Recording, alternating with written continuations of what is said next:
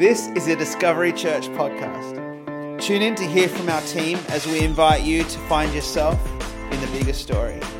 To find out more about what's going on in the life of the church, head to discoverychurch.com.au. Good morning, everyone. Great to see you. Welcome to those of you who are joining us online and also on the podcast. It's great to have you all along with us today. All right, pick any sport, pick any art form, pick any occupation. There's going to be a conversation about who is the goat. Does everyone know what the goat is? The greatest of all time. The greatest of all time. Apparently, the, my, my son knows how to do this thing. There's, there's like a goat thing where you can do, where you be the goat, right? No, I'm doing it wrong. That, that, that's better. That's better. That's better. They're the horns and they're the ears. The goat, right? You might be thinking about, you might think about, I don't know, let's take, let's take cricket, for example, right? And everyone goes, oh, who's the goat? The greatest Australian batsman of all time. Someone's going to say Don Bradman, but then you're going to talk about era. Does 1930 Don, Bradman beat, or is he better than a 19, uh, a, a, a 20, uh, 27, 2007 Ricky Ponting. You know, there's who wins that kind of thing. Is Pele the best soccer player of all time? Or if Pele was playing soccer, football now, would he still be the greatest of all time? We are obsessed with greatness. Humans, we're obsessed with it. And so the title of today's message is this it is The GOAT. That is the title of our message. We're going to be exploring the illusion of greatness and the ways that we see ourselves. It's a great conversation to have. Who's the best actor of all time? Right? Of course, we think, well, there's, there's, there's a few possibilities, but there's a few that rise to the top. What's the best movie of all time? The greatest movie of all time. It doesn't matter what anybody says. For me, Godfather is up there, right? I don't care. Godfather's going to be somewhere at the top of the greatest movies of all time. But again, there's eras. Because, you know, if The Godfather was made now, would it have been the same? All of that. We are obsessed with greatness. We're going to read today from Mark chapter 9, starting at verse 30, going through to verse 37. Let's read this together. So uh, from there, they went on and passed through Galilee. And he, that's Jesus, didn't want anyone to know, for he was teaching his disciples saying to them, The Son of Man is going to be delivered into the hands of men. They will kill him, and when he is killed, after three days, he will. He will rise. But they did not understand the saying, and they were afraid to ask him. So then they came to Capernaum, and when he, while he was in the house, he asked them, What were you discussing on the way? But they kept silent, for on the way they had argued with one another about who was the goat. He sat down and called the 12. Come on, guys, let's just, let's just hang together for a bit. He said to them, If anyone will be first, he must be the last of all and the servant of all. And he took a child and put him in the midst of them. And taking him in his arms, he said to them, Whoever receives one such child in my name receives me.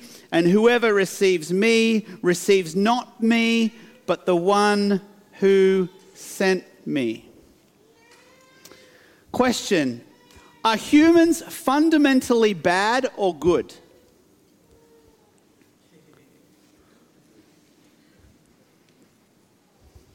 Like, take a human, put them into a vacuous room with no outside influences. Does that person do good things or bad things? Does that person tend towards generosity or selfishness? What kicks in first? Well, it's a bit of a silly question in the end, isn't it? Because the answer is it depends. It depends on so many other factors, but it's important because it reflects on the way that we see ourselves. Do you see yourself as someone who's fundamentally good or fundamentally bad? Or does it depend? I'm going to present today, we're going to look at this passage of scripture in a minute, but I'm going to present to you today three fundamental ways of seeing ourselves as it relates to our own theology and our, and our view of self. The first one is this worm theology. You've heard this one before. I'm bad, I'm horrible, I'm the worst. Here's the worm theology cycle you try really, really hard, and then you fail. And then you come to the cross and go, Jesus, help me. I need saving. And then you come out of that and you're disappointed about life, so then you try harder. And then you fail. And then you come back to the cross and go, Jesus, save me. I'm a horrible, horrible, horrible, despicable, bad sinner because I failed again. And then you're disappointed. And then we try again. And guess what happens? You fail. And then we go back to Jesus and go, Jesus, I'm the worst. Help, help, help. Right? And then you're disappointed. This is worm theology. Here's how worm theology sounds in practice. Here's some of the self talk. Next slide. This is some of the self talk of worm theology. I'm sinful and incapable of doing anything right. Does this sound familiar? I'm deeply flawed in every way. I'm never going to be able to reach my potential. What did I expect? Because you've heard this one. Well, after all, I'm only human. Huh? And then God hates me, but somehow Jesus saved me. I'm so bad, I'm so horrible, but somewhere, somehow, within the, the skerrick of the goodness of God's heart, he's managed to find a way past all of that, find a way past himself to save me. This is worm theology. The half truth that gets told as the whole truth is the fall, Genesis 3. We live completely in the fall. Brokenness, fracture makes up the entire bulk of our lives, right? We look at life through a brokenness and fractured lens. All we expect is bad things. The result is we excuse our sin. Well, I'm only human anyway. So we make an excuse for our sin. We explain away good deeds. Oh, it's not really me, it was God. Oh, it wasn't me. It was, you know, I'm not good. I'm, I, in fact, I'm horrible. It was just, it was actually just good luck or it was fortuitous or something happened like that. Oh, man, it was, praise be to Jesus. And then we apologize for God's love. I, am so sorry. I, I, can't believe God would love me. I mean, let's just, it, it, again, it's not me. I'm a worm. What can worms do? Second way of seeing the world and seeing yourself is everything is awesome theology. Here's where we start at the cross, we make our way to success, move straight on to victory, hashtag blessed, until you get to the top, God status. Notice the small g, right? God status, God mode, I win the game, I own the game, right? This is everything is awesome theology. We don't worry about we don't worry about any of that other stuff. Nothing bad happens here. Only good things, only blessing. You know? So some self-talk. I'm always a winner. I don't have problems. I only have challenges. You like that one? It's actually not a problem, it's just a challenge to overcome. I'm the head and not the tail. I always live in victory. And God makes me succeed in every situation. I'm a winner. So the half truth told as a whole here is we reflect only the image of uh, the image of God in Genesis 2. So we kind of skip the fall bit and we just go oh, unlimited potential, limitless like limitless power and zero problems. Maybe you know somebody like this. Maybe you are somebody like this. So the result is we actually hide our sin. We magnify our good deeds and we presume upon God's love. We don't talk about sin here because all I want to talk about is how good things are. And of course, God's, God loves me. I'm a legend. I'm awesome. second way of seeing things. The third way of seeing things we're going to get to after the passage. So here we are, Jesus' final weeks of his earthly ministry. He's making his way towards Jerusalem, which is where we get to Easter. We're celebrating his moving towards the cross, his moving towards the ministry of the cross in Jerusalem. He has been transfigured earlier. He has told his disciples, This is the way that we are going, and we are now moving towards Jerusalem. So we start by going through Galilee. And the Bible says in verse 30, they went on from there and passed through Galilee. And he did not want anyone to know, for he was teaching his disciples. Jesus was well known in Galilee, but this was a stealth mission through Galilee. He had his head down, shades drawn, blackest legal tint on the car. They are just making their way through Galilee without being seen. Why? Because he's got some things to talk about with his disciples. And you know, when you've got something important to talk about, you need some space, you need some quietness. You know, when you, like, you know, that those conversations that come up, you know, with you or your friends or your family or something, and you can't, you don't have an important conversation at a party. You have an important conversation over coffee or at the table or, hey, can we just have a minute? Who loves that? Hey, can we just, can I just talk to you for a minute? I hate that one. oh no. First thing I think, worm theology comes out. What have I done? Right? What I've done something. I know I have, I just don't know what it is. So Jesus wanted to, some quiet space to tell them something important. He, sa- he says this amazing thing here, where he says, "The Son of Man is going to be delivered into the hands of men." It's a wordplay, but a beautiful Jesus like way of saying what was going to happen to him. The Son of Man, there's an antithesis there. The Son of Man is about to be betrayed into the hands of men. And it comes across in the English, which is awesome. And so they move through Galilee. They don't stop because they're going to Capernaum, which is most likely, most commentators will say Jesus had a house in Capernaum. So he was making his way to Capernaum, and he gets there, and you, there's, there's silence on the rest of the way. Through Galilee and all the way to Capernaum, no more talking from Jesus. He's the parent in the front seat while the kids are talking in the back. He said his bit, the Son of Man's going to be betrayed into the hands of men. The rest of the journey, he's quiet. They reach Capernaum, and Jesus says to him, Hey, so tell us about what you guys were chatting about on the way here. I, I just overhear you talking a little bit, and I'm just, just interested. And they all went deathly quiet. The, the 12 are like, ah, oh, nothing. Because they're all talking. Immediately after Jesus had just said what's going to happen to him, they're all talking about who's going to be the best, who's going to be the greatest. Well, well, Jesus, if Jesus' kingdom's coming, then I reckon, I reckon it could be me.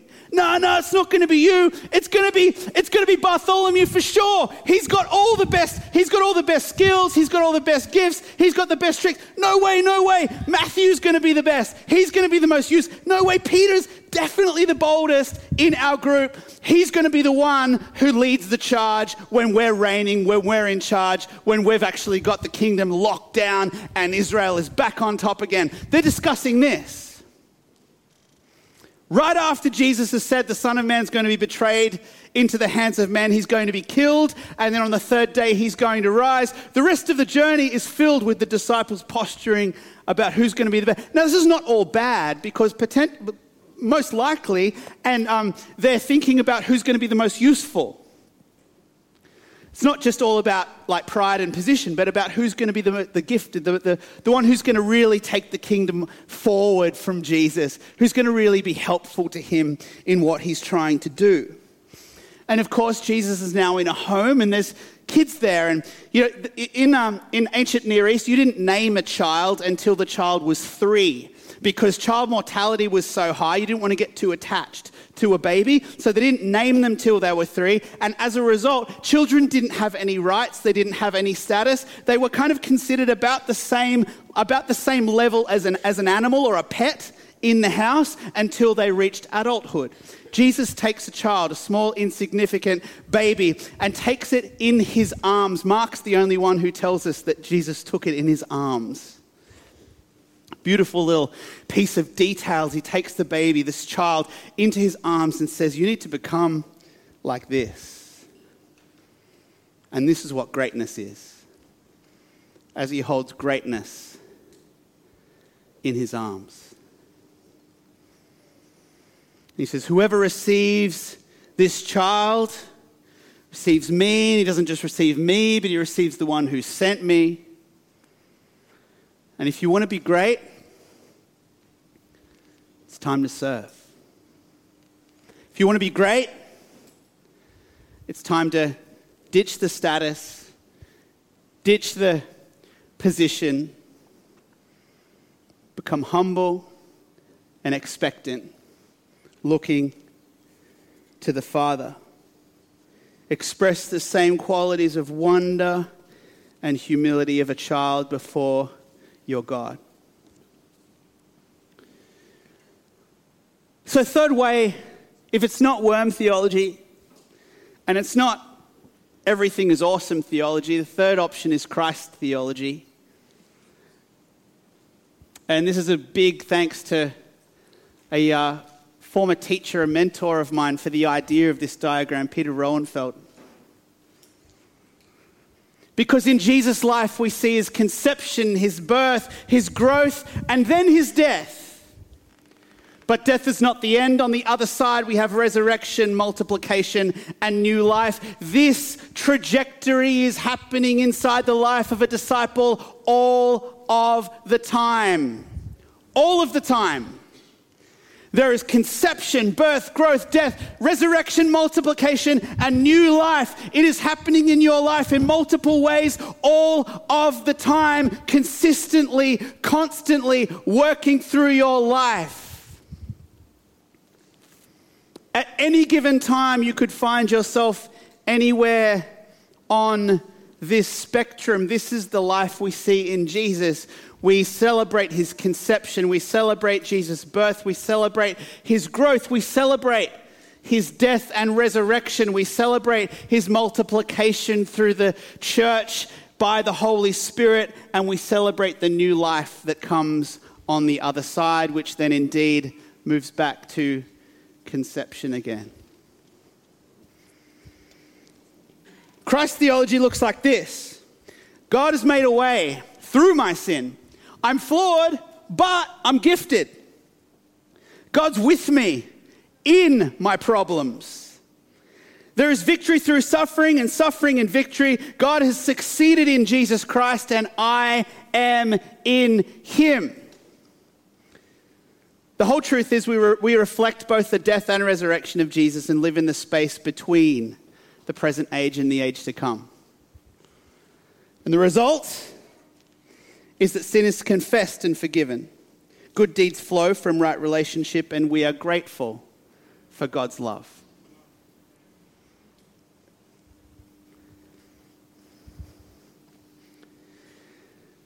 The disciples were enamored with status and youth, usefulness.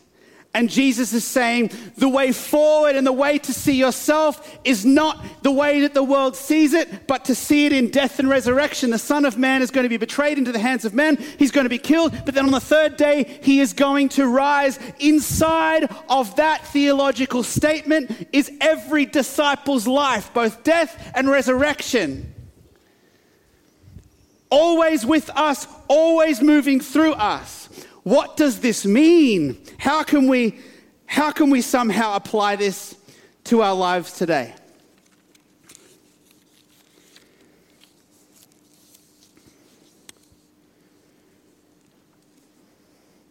We can apply it firstly by saying this A, embrace suffering as a part of discipleship.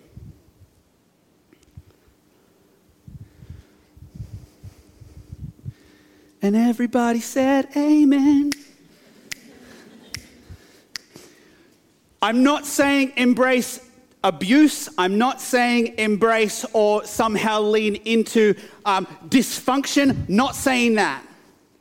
But I am saying when somebody like cuts you off in traffic or when you've got a medical condition or when something's not going right you can embrace that as a part of your discipleship rather than wishing it away or pretending that it does not exist. Doesn't mean you have to become it don't be your suffering, but embrace it as a part of, what, of the way that God is using the world and the brokenness of the world to form you and shape you and help you become more like Jesus. And you go, well, but yeah, what about the resurrection? And I'm like, yeah, but what about the persecutions? What about what Jesus said? If you want to follow after me, take up your cross and follow me. The cross was something that was it was an abomination to the people of the day. They saw people who were being ridiculed and harassed by Rome, taking a cross through the middle of the street, being humiliated. They would take it to the place where they would be crucified, and they had to carry it there. Like imagine you having to carry your own electric chair to the room where you were going to be electrocuted. The same kind of thing. Jesus says, if you want to follow after me, there is a road that goes along with that following. See, the crazy thing about this is the world has nothing to do, can't do anything with suffering apart from saying that it's failure. The world can't compute suffering. The culture can't compute suffering. It doesn't know what to do with it other than say it's failure. It's a setback. It's a problem. Except in the kingdom of God, suffering is actually part of the victory. Which is why James says, when I when, when, rejoice when you suffer trials of all kinds, because it's the testing of your faith that produces perseverance, on and on, hope and hope. And you know, so there's this idea here that God has included as part of the kingdom program suffering and the, the brokenness of the world to actually form us and shape us. Which is why some of the people who've suffered the most, not all, some of the people who've suffered the most are actually the most godly. Because they've learnt some things through the journey that you just can't learn any other way.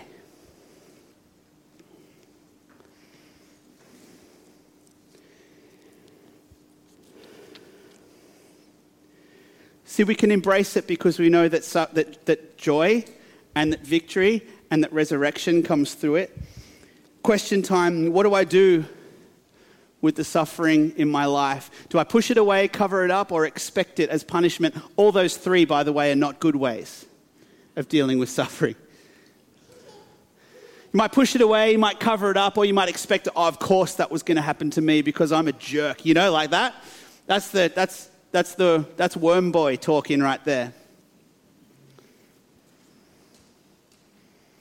How might I see suffering as being able to be used how is suffering able to be used to shape me into the image of Jesus?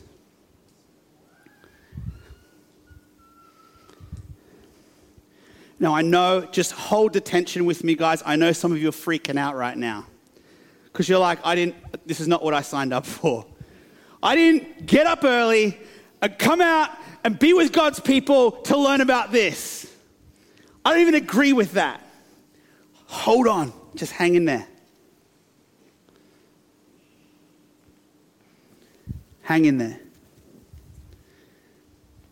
So embrace suffering as part of discipleship. Secondly, live in expectation of resurrection both now and not yet. You know, we're living in the middle of two worlds right now.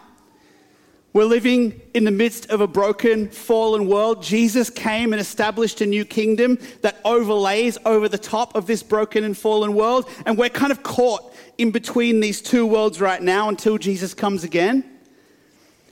And so we live in expectation of resurrection both now and not yet. It's why we pray for healing now. It's why we, why we pray for breakthrough now. It's why we expect relationships to get better and to be healed now. It's why we expect those things to happen in our midst. It's why we expect people to change their life and turn around now because it's all resurrection power that's happening in our midst.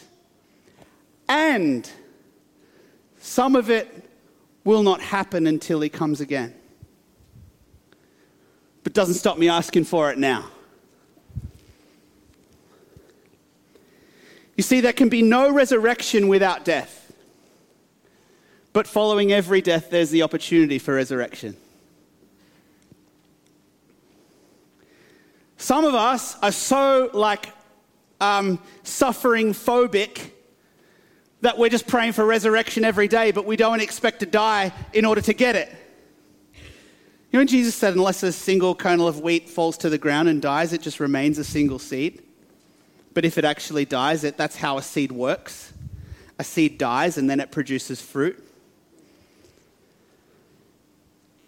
So there can't be any resurrection without death, but I, tell you, the hope is the glorious, gospel centered kingdom hope is that following every single death, there is the hope of resurrection on the other side. Every time, at every level.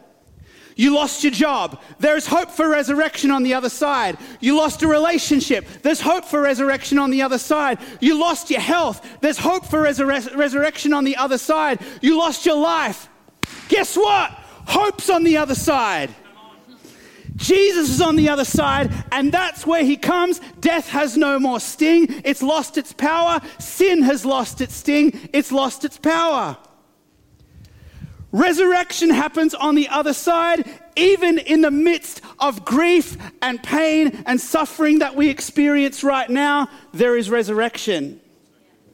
And we get to live in the hope of that.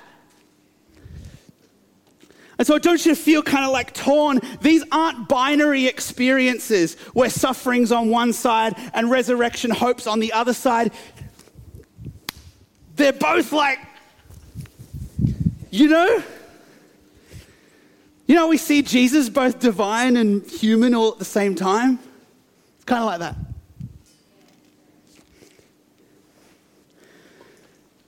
All right, question time. How might I live with one foot in the victorious resurrection story. I want to always have one foot in the resurrection story. Sometimes it feels like life's pulling you back into the old story. We've got to always have one foot over on the resurrection story. How might Jesus' resurrection shape my life now and in the future?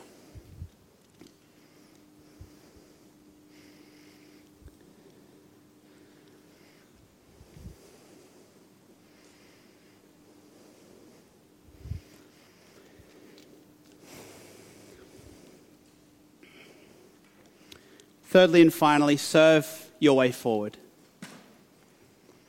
This answers the question of what to do. Oh, if I embrace suffering, but I also live in the glorious hope of the resurrection, what do I do today? Here's what you do today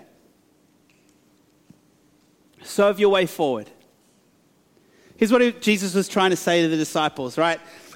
Let's, let's, let's not worry about who the goat is. Let's just, let's just put one foot in front of the other and let's become like children. Let's, let's expect a lot of great things from our Father and let's serve people along the way. Let's actually become lowly. Let's seek to take up those who are insignificant and who are powerless into our arms and receive them, as he did with that child. See, this is the highest calling. The highest calling of discipleship is loving the lowly. The highest call to live in both, in, in both the world now and the world to come. The way that we get there and the journey from here to there is loving the lowly, is being, being a voice for those who are powerless, is seeking the welfare of the city, is bringing glory to the nations.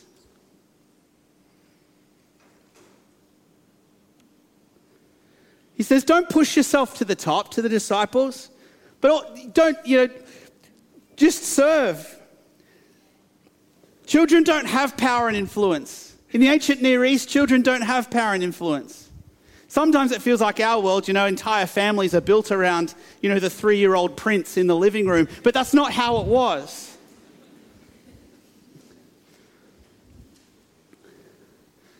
zero power, zero influence.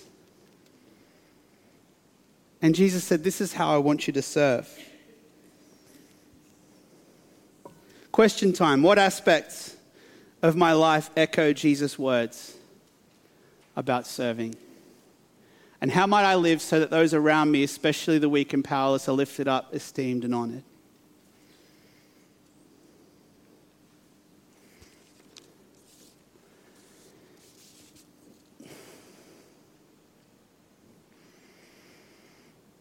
All right, amen. Let's stand. Band, you can come.